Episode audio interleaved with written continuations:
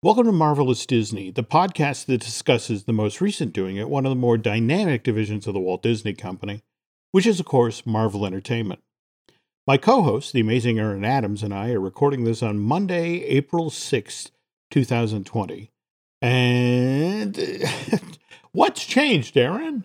Not much. I still live in the same room I've been living in for like the last decade. It's my studio. That really hasn't changed a whole lot for those people that have been work from homers. Your life has gotten that much more complicated because your lovely bride Sabrina is also working from home, but she works in television. And so you two are now have to sort of trade off your home studio space, right? She has to have it for like 8 hours a day for her job, and then you have to have it for your job, right? Yeah, you remember the old cartoon with the sheepdog? Morning, Sam. Morning, Ralph. Kind of that. I love that cartoon. Thank you. That's actually one of my favorite Warner Brothers. Yes. Okay. It is. I mean, face it, we are still in the same situation. And in fact, you know, it's kind of a one step forward, two steps back situation. I mean, for example, just last week, there was the 500 theaters that reopened in China. And then suddenly closed again. It's hard to get a real clear read on exactly what happened, though some folks I've spoken with the film distribution side of the business over this past weekend, they've suggested that it wasn't so much that these theaters, or for that fact, that the Chinese government ordered these theaters closed again because they were afraid of infecting the populace, but rather because no paying customers came out to buy tickets to the movies that were playing in these reopened theaters for that 5 or 6 days that they were reopened. So, well, weren't they trying to re-show them the first four Avengers movies all back to back and didn't, I guess, China just said no thanks to the whole package? Or were there more options? You see, the thing is, I want to apologize because on our last show, we put out incorrect info. I was talking about it was going to be the original Avengers from 2012 and then Infinity Wars from 2018. And Avengers Endgame from 2019, it turns out they were going to go full bore. They were going to do all four Avengers movies, including Age of Ultron from 2015. Well, it wouldn't make sense to drop that one because that's where Vision's introduced. I mean, it wouldn't make any sense. All of a sudden, you got a talking raccoon and then Vision out of nowhere, and it would just throw everything off. I get what you're saying, but it just sort of I actually had someone at Marvel Studios break it down for me that literally between each of the four films, there were going to be three bathroom breaks, three 10-minute-long bathroom breaks. But the idea was they'd start at noon with the original Avengers, but with these 10-minute-long bathroom breaks, it literally came out to a solid 11 hours of film. And in fact, so you'd go at the theater at noon, you'd come out at 11 o'clock, and the thing is, once you came out at 11 o'clock, and if you'd stayed for the entire thing, they were going to hand you a T-shirt and a limited edition poster. So, it would have been kind of cool. But again, to circle back to this closure of the theaters, Hollywood Reporter interviewed one unnamed exhibitor back on March 27th, and they said, this second closure will not be for a 1 or 2 week period. Theater owners over in China are going to be even more cautious of when they attempt to reopen again. And this is going to set us back a long time. Did they leave it as a month, a season, a year? What is a long time? Are we talking about buying our caps in Nuka-Cola caps and gasoline? Have we gone Fallout 4 and Road Warrior on this? Oh, I think the thing that is kind of the canary in the coal mine is that the fact that Black Widow got pushed off a full 6 months. It's now opening, November 6th of this year. Do you feel that's an optimistic date right now, or do you think that's a good place for it? I think it's optimistic. It is just so hard right now because there were some, and face it, we have what the federal government is telling us, what our local, for example, New Hampshire only just over the last 10 days or so finally gave a stay-at-home order. We were one of, the tail-end Charlies, so to speak. Mm-hmm. And if you talk with the folks at Disney, it's not necessarily a good sign that they're waiting till April 19th to furlough all of the employees working at the Disneyland Resort and the Walt Disney World, all non-essential employees. The fact that they hung in there as long as they did, and then they looked and was like, okay, this is probably going to take longer than we thought. And The weird part of it is I think for the exhibitors, they're looking at, and remember, Trump back on March 10th to the effect, suggested that it could be as late as July or August. It's particularly telling just this past weekend. He did a phone interview with the officials in charge of the NBA, the Major League Baseball, NASCAR, the NHL, and the NFL. And evidently what came out of this phone call is it's only the National Football League that might be able to eke out a normal season this year. Right. And anybody who operates a stadium that relies on the crowds that come out for a team sport, this is a disaster. I wonder for Disney's case, they're an entertainment company. Mm-hmm. What do they have left? All of their parks are closed. All of the films that they were making, of the many, many, many, many umbrellas that they have for making film and television, are all shuttered. What the heck does Disney have a good print? Do they have a magazine of any sort? What's left them to push? But the interesting thing is the one thing, in fact, everybody is now looking at it like, wow. The genius move was launching Disney Plus back on November 12th, that every other major entertainment company, in fact, think about poor NBC Universal Comcast. They're supposed to be launching Peacock Live now. There's nobody to push the on button in the big building. They're in a bunker. It's empty. You hear the wind blowing. Empty. It's a tough time, though. Speaking of which, we were talking Disney Plus, and of course, you have to, if we're here on this podcast, we have to talk about the Marvel limited series that were in the works. And I was trying to get some definitive info about what's happening right now isn't going to impact She-Hulk or Moon Knight, and right. I'm blanking the name of the other. Ms. Marvel. Ms. Marvel. Yeah. Yeah. It's not going to impact those, but they already bought that ad to promote that the Marvel series were coming on the Super Bowl this year. And so it's just a question of, okay, so where were you when the lights went out, when the order basically came down? I think they started shutting things down on March 10th and then formally started shutting them down on March 14th. And interesting thing is WandaVision was supposedly done. In fact, Aaron, the interesting thing, on March 1st, they actually had a wrap party. But then in the kind of, the Marvel Cinematic Universe tradition, they were doing reshoots and plussing when the order came down the 14th to shut down the show. Likewise, Falcon and the Winter Soldier, we've talked about how that they were over in Prague shooting they were only supposed to be there a week, and the word came down after just a couple of days, it's like, get everybody on the plane and get them out of there, because, the borders are closing and we don't want to get people exposed. Loki, I must have talked to 3 and 4 different people, couldn't get a definitive answer. What I found out is it started shooting in January, which isn't necessarily a good place to be. It was shooting in Atlanta under the working title of River Cruise, and it stopped on March 14th. So Disney Plus so desperately needs these shows to arrive on time, because after The Mandalorian finished its 6-episode run, it was like, that was great. What else you got? And it's like, Timmy failure? And it's like, nope, not interested. I would have to think that for Feige or Marvel in general, they are considering putting the entire MCU on hold because everything is so interconnected, it wouldn't make sense. I mean, sure, if they have the ability to film something, they're going to do it. If they have any ability to move anything forward, they're going to do it. However, I don't think that if they just had the ability to suddenly film Black Panther 2 for some reason, they would do it and release it right now. I think they would keep everything locked in its tightly knit, story-driven place and just freeze everything in a moment and then, thaw it out in 6 months and whatever you can work on. Like writing. Writing is usually an individual, right? Between them and their computer. So you can write a lot of stuff right now.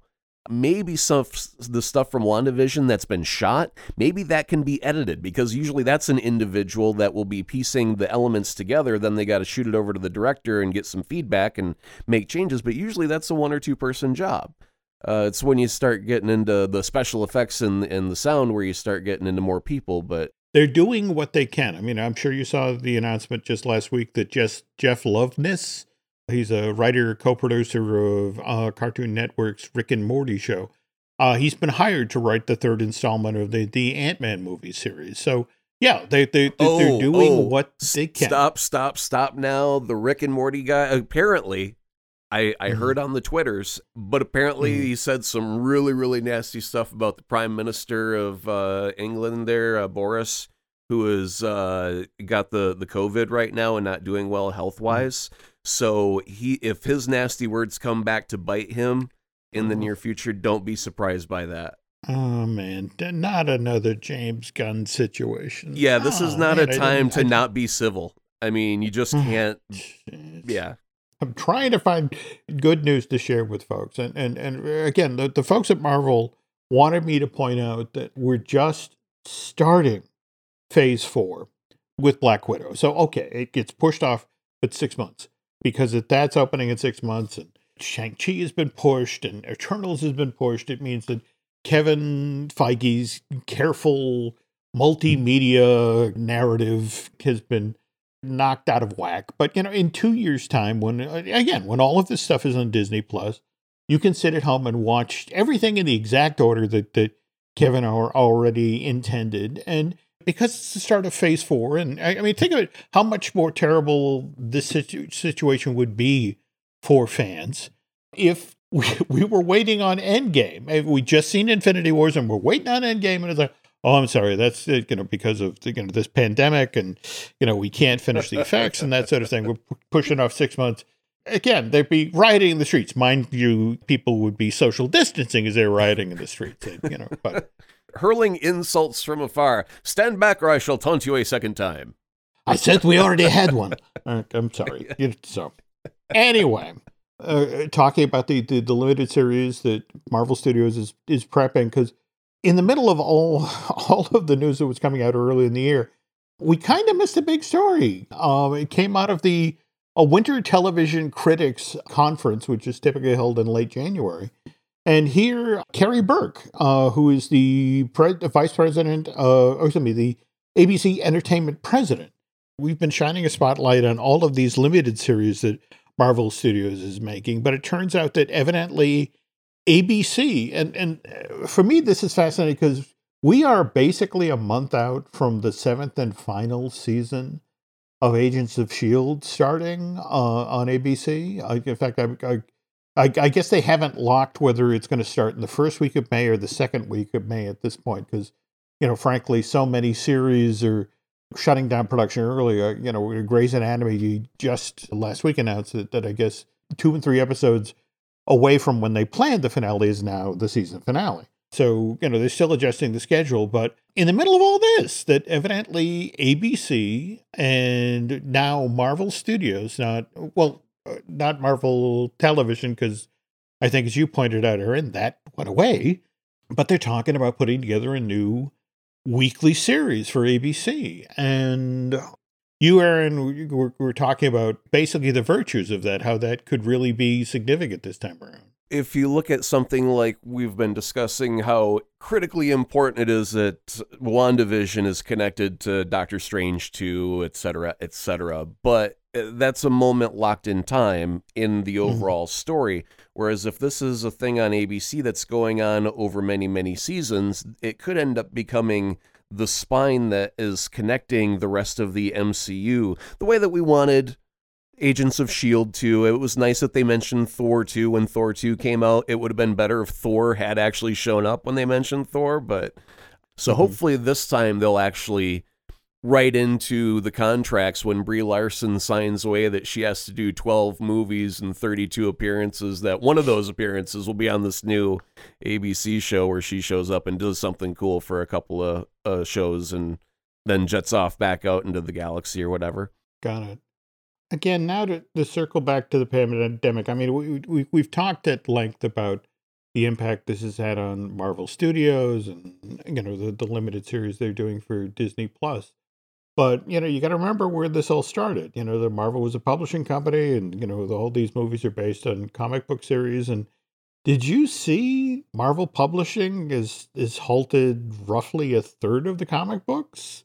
Yikes. That was planning on putting out in May, and I was kind of astounded at the numbers here, that evidently Marvel originally planned on sending 103 issues of different comic books out into stores next month, and there were 106 planned for June. But obviously with comic book stores around the country closed, and because now, particularly with so many, it's stay at home and shelter in place, and the problem is from state to state.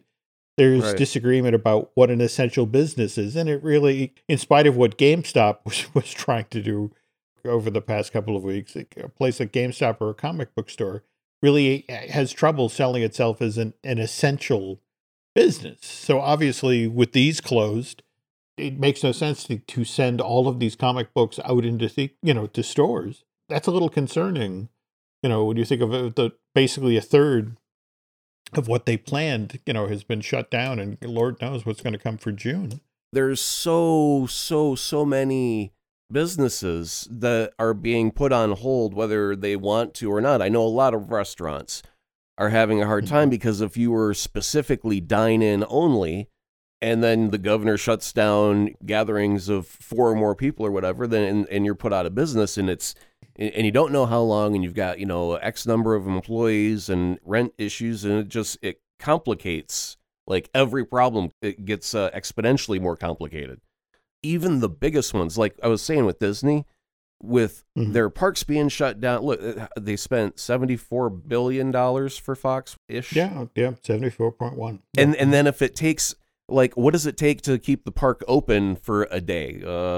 5 million, 10 million, whatever that number is. And it's and how many parks do you have across the world? And you mentioned in the last episode about Shang-Chi and the sets just sitting there idle and nobody working on it. How much does that cost? And how many of those sets do you currently have in production, right? So even though the Disney heads have taken a pay cut, I don't even think it's enough to cover a tenth of that cost that they're losing on a daily basis. That's part of their annual salary that they're just throwing into a fire that is raging right now, that's doing nothing but consuming money because there is no output except for Disney Plus. And the only thing they can do is have new content to get new subscribers, and they can't film anything new. So what are you going to do, Disney? Well, I'm sure you've seen, for example, what HBO has done, where they've made the whole series of Game of Thrones or the whole series of Westworld or Watchmen. Yeah. Marvel Unlimited has just done the same thing. And that for a limited time, they're unlocking fan favorites, whole series like Secret Wars and Secret Invasion. This is their digital comic book subscription service. And this started Thursday, April 2nd through Monday, March 4th. But what they're doing is entire runs of curated selections of complete story arcs are going to be completely free, which that's at least one way of keeping the Marvel fan base engaged while we're all sitting around waiting for Black Widow to show up in November. So you got to give them that. This is a time in media traditionally. We look at the way that people's lives change, patterns change. Normally, when we broadcast, it's Monday through Friday. Weekends, we do it a little bit different because your schedule changes. You're not going to work. You're not doing the 9 to 5. So with that flexibility is when we can catch you, on the radio. Our program director would put talent that you normally would not find in the Monday through Friday afternoon slot in the weekend afternoon slot. So you could be introduced to someone new if you've got a new schedule. So with that being said, because everybody's at home, a lot of people, like you said, HBO are opening up floodgates, Marvel's opening up floodgates, and it's not just to keep their new fans or their current fans satiated, because we've already read those old issues. It's nice to go back through them, certainly. I appreciate that they're there. Will not knock that at all. What they are doing right now, though, is looking at a whole bunch of people who have cabin fever. They're trapped in their house. They would love for some entertainment. They've watched everything on Netflix. They just crave something as a distraction. And when you say, hey, here's a bunch of stuff you may have never been exposed to, and if you just want to read a good story, check out some of this pile. And it's a way to be introduced to new people so that when things do go back to normal, you might have a few people who were like, oh my goodness, I found this character, I found the X-Men during this time, and for whatever reason, it spoke to me, and now I'm an X-Men fan.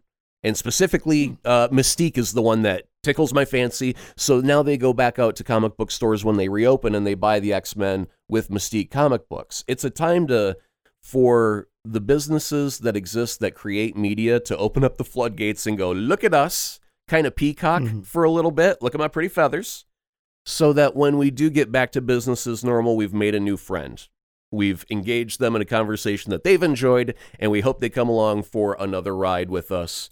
With, you know, if it's Westworld, then maybe we'll engage and buy HBO when this trial expires so we can finish off the rest of the season or whatever it is. Yeah, it's really a time for, yes, fans, here's some stuff, but you've already watched it. It's really more of a time of let's find some new people by just letting it go for free so everybody in the world can consume it. If you've heard about it, this is your chance. And then when things get back to normal, give us your money, sucker! Yeah, that's the way it works. Sorry, it's truth. No. Appreciate the insight. So, again, we've been talking about the rescheduling of all of the Marvel Cinematic Universe stuff, and we haven't touched on Morbius, which Columbia Pictures also decided to push off. This was July 31st. Right. This is out there. In theory, the theater should be reopened at this point, and the fact that Columbia just sort of stared down the barrel of what's going on and go, no, we're going to push this out to March 19th to 2021. And they moved Morbius, but they did not move Venom 2. That's still October 2nd, 2020. So for me, it's fascinating what stayed and what moved. In fact, I still can't wrap my head around the fact that Pixar is still standing fast with Soul. That's still got a June 19th release date.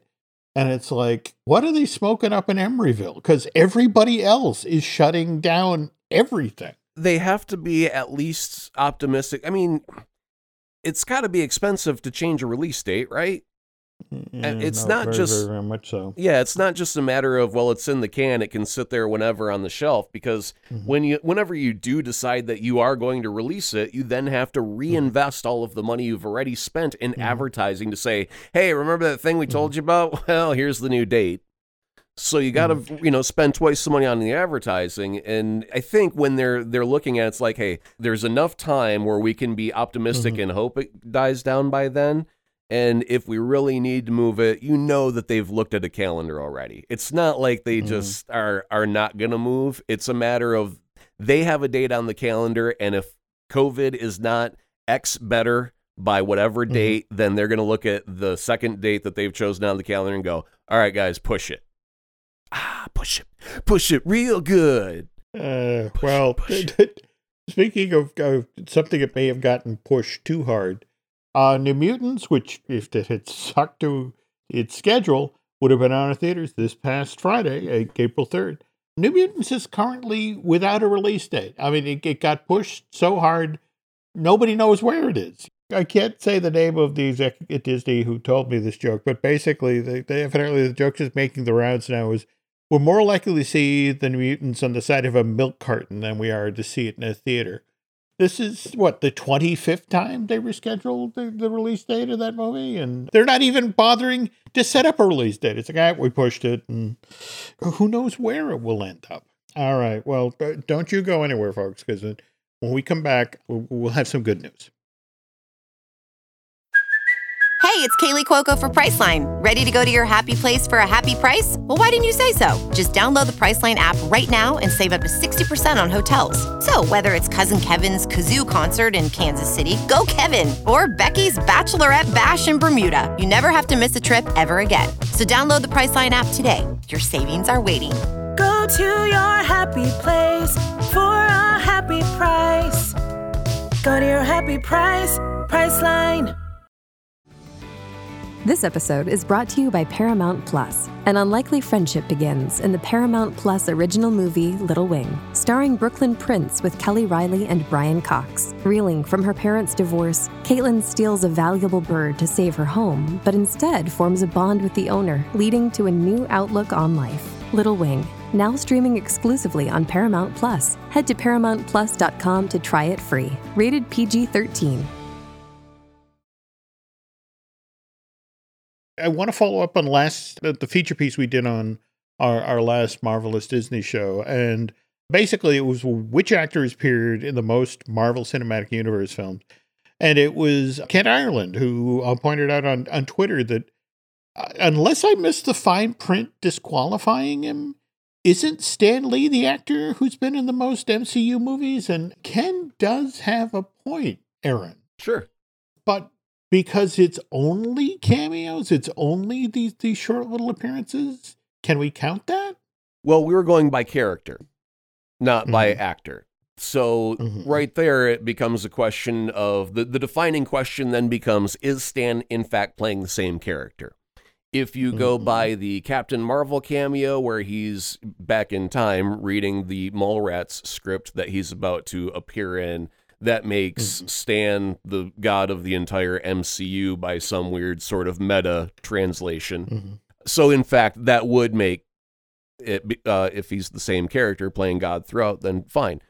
Then there's the cameo where in Guardians of the Galaxy 2, he was chatting with the Watchers up on an asteroid in space somewhere, talking about how one time he delivered a package to Tony Stank or whatever, and they all had a good chuckle.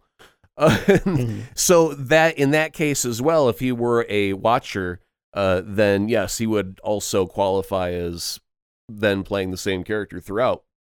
If it's just Stan having a good old time on set, and it's an unnamed World War II hero who's getting trashed on Thor's little dose of special Norse juice that they had at the party, then it doesn't count. So we need Marvel to speak up and let us know, is Stan either God or Watcher or none of the above? And then you'll have your answer officially. Okay. I will confer with the powers that be at Marvel and see if somebody has a definitive answer in this. But speaking of stuff that popped up on Twitter, Eric Eisenberg over at Cinema Blend noticed something that Scott Derrickson, the gentleman who directed the original Doctor Strange, posted this past Friday in regard to Marvel revising its release schedule for 2020, 2021. And remember, Scott is the guy who actually walked away from Doctor Strange and the Multiverse of Madness because he just felt there wasn't enough time to properly do that film. And in fact, if we heard anything yet in regard to that Sam Raimi thing, I keep waiting for that to become official.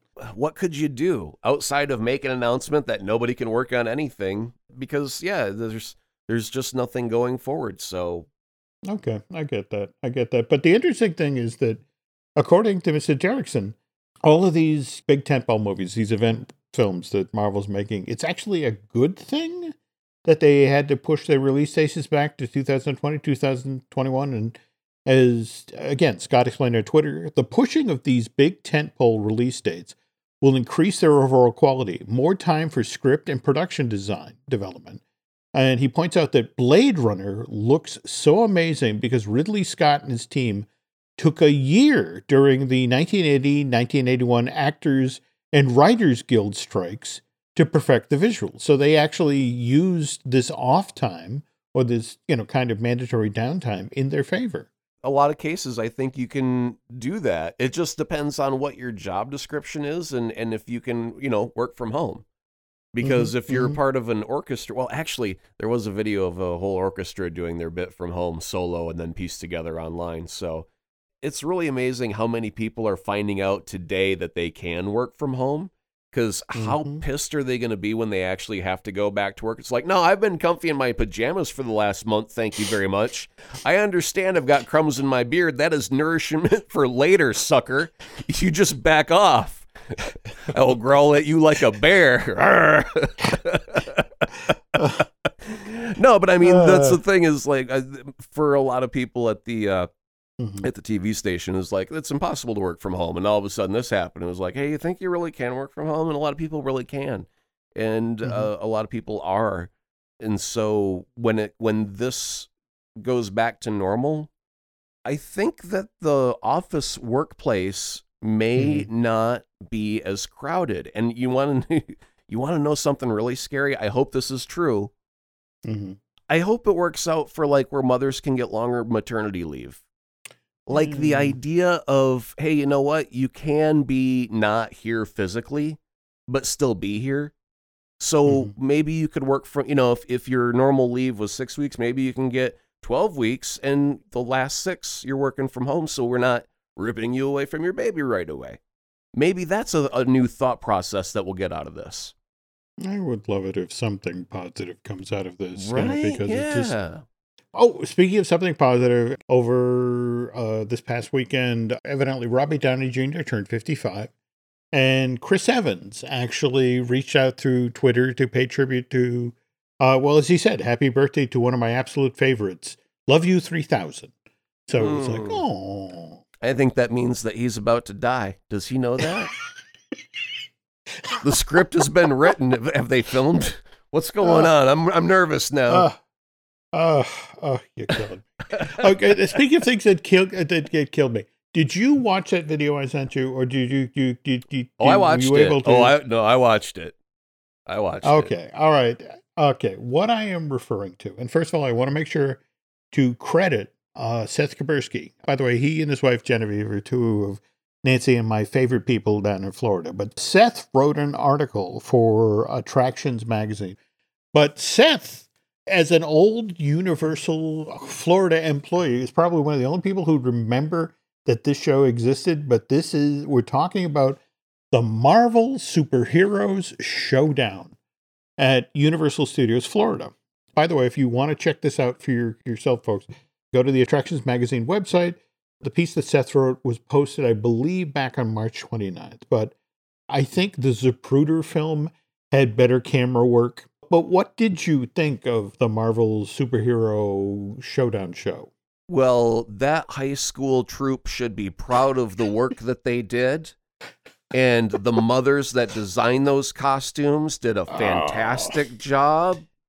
I love the fact that Iron Man came out in his spandex, the way that we expect Iron Man to come out.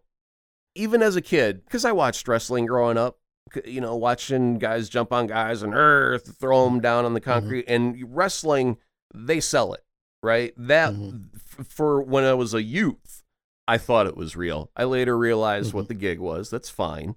But this thing was like, come on, guys, have you ever seen wrestling? I mean, anyone? Pick up a tip. The only thing I would have been excited about as a kid would have been that the voices actually sounded like Wolverine from the animated 90s X-Men series. And that I was like, oh, wait a minute. Hey, now. I love that you picked up on that. This show debuted summer of 93 at Universal Studios Florida. And the X-Men animated series only debuted on Fox Kids the previous year on October 31st, 1992.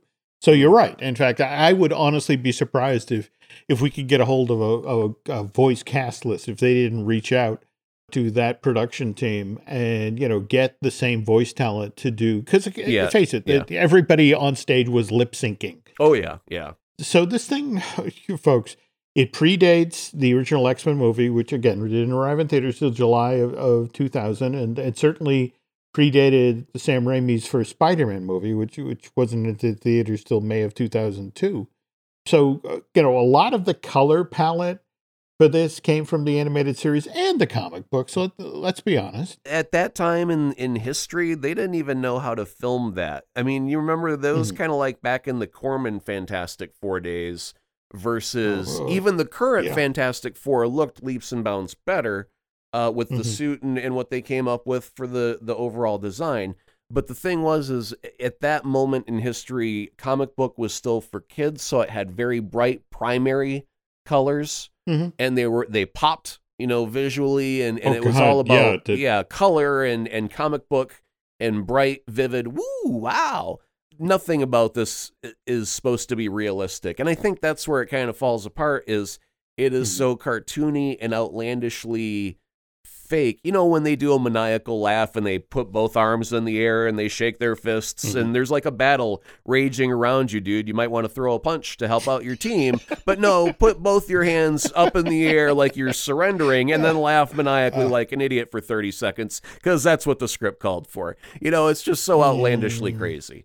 No, I get that. Oh, by the way, I guess we should properly anchor this, that the Marvel Superhero Showdown show was presented at the edge of Universal Studios Production Central area, just at the outskirts of that park's New York City backlot area. The set is right up against the Ghostbusters show building. It actually serves as kind of the backdrop for this Street Sun show.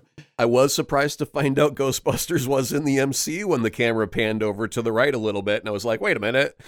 I didn't realize until that instant that that's how that was set up. I was like, "Okay, whatever, go for it, sure." It's New York, absolutely. You're not wrong. I mean, that's the thing of when you're in a theme park, it's, that can collide. The number of times Beetlejuice interacted with the Ghostbusters, but Universal's Ghostbusters Spooktacular Show, which had been an opening day attraction at this theme park, was one of the only few that worked the way it was supposed to back in June of 1999, had been revamped about the same time in 93. So supposedly Universal used Ghostbusters downtime to then build this Marvel Superhero Showdown set up against that building, and yet again using some of the physical plant. But show begins late spring, early summer of 93. It's relatively short-lived.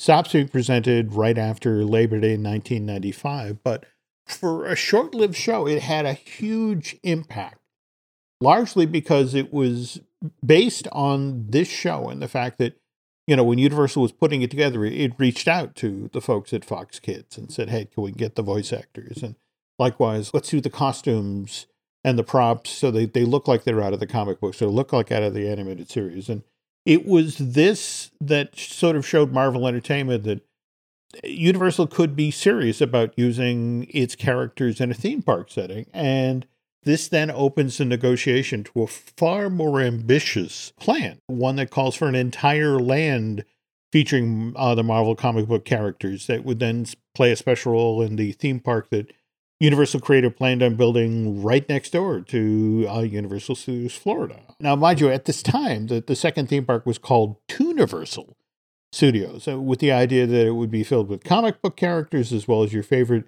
characters from classic animated cartoons. And Spider-Man and the Pink Panther, right side by side. What was going on there? I was kind of hoping for Ralph the dog, and I forget what the wolf was called. Anyway, this park, of course, eventually became renamed Universal's Island Adventure. MCA Recreation signs a master licensing deal with Marvel Entertainment in March of 1994. Islands doesn't open till May of 99. If you go into that theme park today, they do a similar sort of street show. I mean, mind you, people aren't rappelling off of buildings and getting knocked into vats of mutant goo. Mm-hmm. But among the two performers, in fact, that's of the two videos that are part of Seth's story. What is it? About a minute and a half of the original video that shows the characters coming down and interacting with the kids up against the police barrier and signing autographs and crud like that. Mm-hmm. But even today, if you go over to Islands, you can still pose with Wolverine and Storm and get your picture taken, collect their autograph. Are they using currently a costume that is more representative of the films that have been done, like a Hugh Jackman type costume? Are they still skewing more cartoony comic book style, or what's going on with the look right now? Very, very much so. In fact, I know they updated the Amazing Adventures of Spider-Man attraction, but again, that was more about bringing in 4K projectors and high-def imagery. But if you're talking about the suits in the park, honestly, I bet you could stand the Wolverine costume from the 93 show next to the costume that's being used today in 2020. And they'd be virtually identical. But that's because when they were designing the park, it was whatever the animated series were doing, whatever the comic books were doing right up until 1999. And that's where the look is basically locked. That's sad. Why? The problem is the terms of the licensing deal. And also, Disney has been trying since it acquired Marvel, 2009? Since, they acquired the characters, they've been trying to get the theme park rights back from Universal. So, well, locking them in the 90s sure as hell is a good way to let it, it's going to rust with age. It's like you cannot polish it. You're not allowed.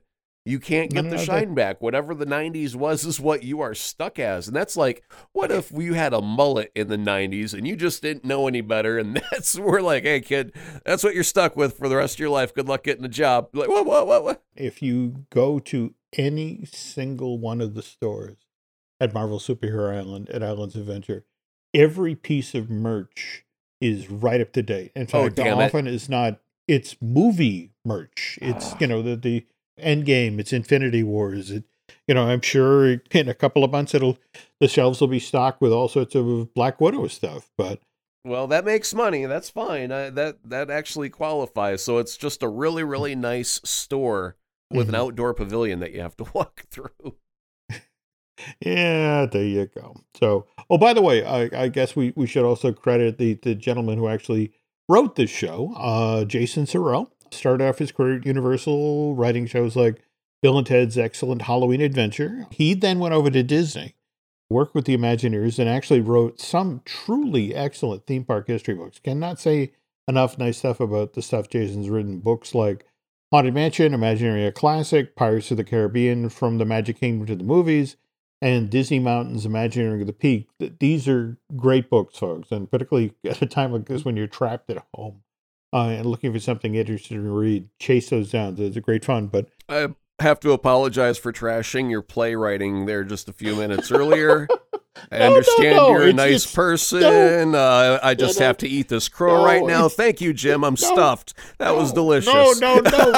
It seriously, even Jason, I'm sure, would look back at the show from '93 and like, you know, but we all do that with just working with the tools you had. Sure. And by the way, Jason, since 2014, has been back at Universal and is part of the team there doing, you know, excellent work at their parks. But all the other websites are sending you to recreations of people recreating theme park rides in their homes and this sort of thing. And here you get to do the real thing. So head over to Attractions Magazine, their website.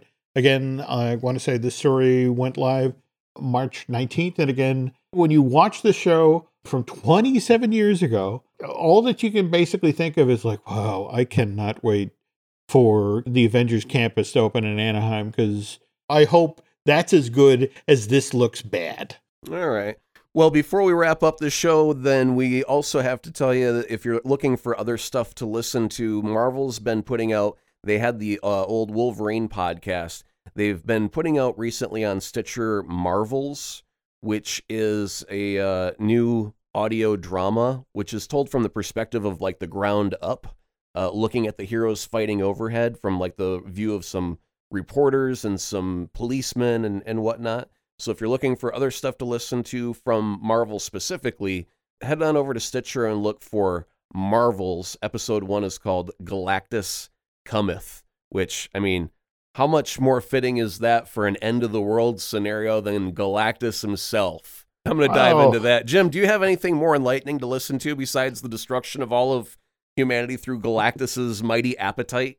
Well, we've got the podcasts here, but I don't think they'll have quite the production values that the Marvels do. I mean, we've got Disney Dish with Len Testo. We've got Fine Tuning with Drew Taylor. We got Looking at Lucasfilm with Dan Z, Universal Joint with Dustin Fuse, and of course, I Want That with Michelle Valladolid. Tell you what, folks, if you could do Aaron and I a favor and head over to iTunes and rate and recommend this show. If you can head over to Bandcamp and subscribe, that's incredibly helpful. You can find us over at Twitter and Instagram as Jim Hill Media and on Facebook at Jim Hill Media News. And we'll be back soon.